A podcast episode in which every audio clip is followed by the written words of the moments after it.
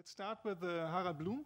He is uh, professor of um, political science in, uh, at Halle University, and um, he um, he is uh, a member of the scientific board of the edition of the Marx Engels Gesamtausgabe Mega at the Academy uh, of Sciences at um, Berlin Brandenburg.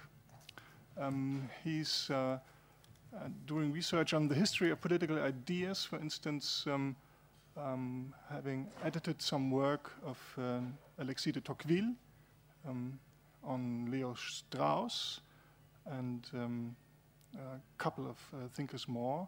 Um, I'm just going to mention an article on uh, the reception of Hegel's idea of master and slave a couple of years before. And um, he will uh, give us talk in German uh, about the idea of what's called ethical life.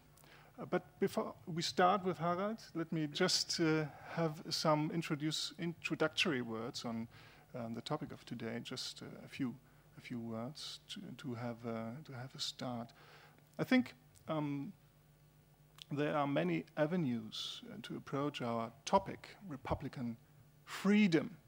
The first would be was Hegel a Republican thinker? Um, for instance, uh, the second avenue would be is Hegel a Republican thinker? And so you will start to think about the difference between um, the past and the present. Um, and the third avenue, I think, would be what was Hegel's contribution to the discourse or the theory of uh, freedom in the long term, and uh, that would be a more systematical approach. And um, my idea would be that Harald will take the, the first avenue and uh, Philip will take the third avenue. And um, just to give an idea about the, uh, the current research on this topic, um, and that's why I'm very happy to have, uh, for instance, Philip Pettit here. There, uh, last year, uh, James Bohman gave, uh, wrote an article on the question was Hegel a Republican? And um, I think it was an inquiry last year. And he was uh, especially referring to Philip Pettit's work. And uh, so you see, there's a, a still ongoing discussion about what is republicanism, what is republican freedom, what is Hegel's position uh, in this broader discourse.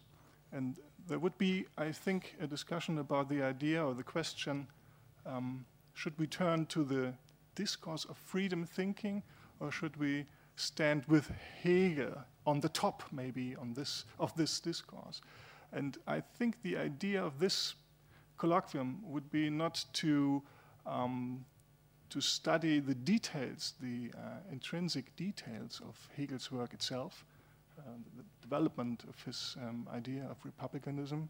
Maybe he was close to republicanism, James Bohman said, um, maybe he is um, a kind of cousin, close to modern republicanism rather than uh, a conservative relative to the family of political thinking. So there's uh, lots of discussion to do and to judge, and um, I'm, I'm giving the word to Harald to start.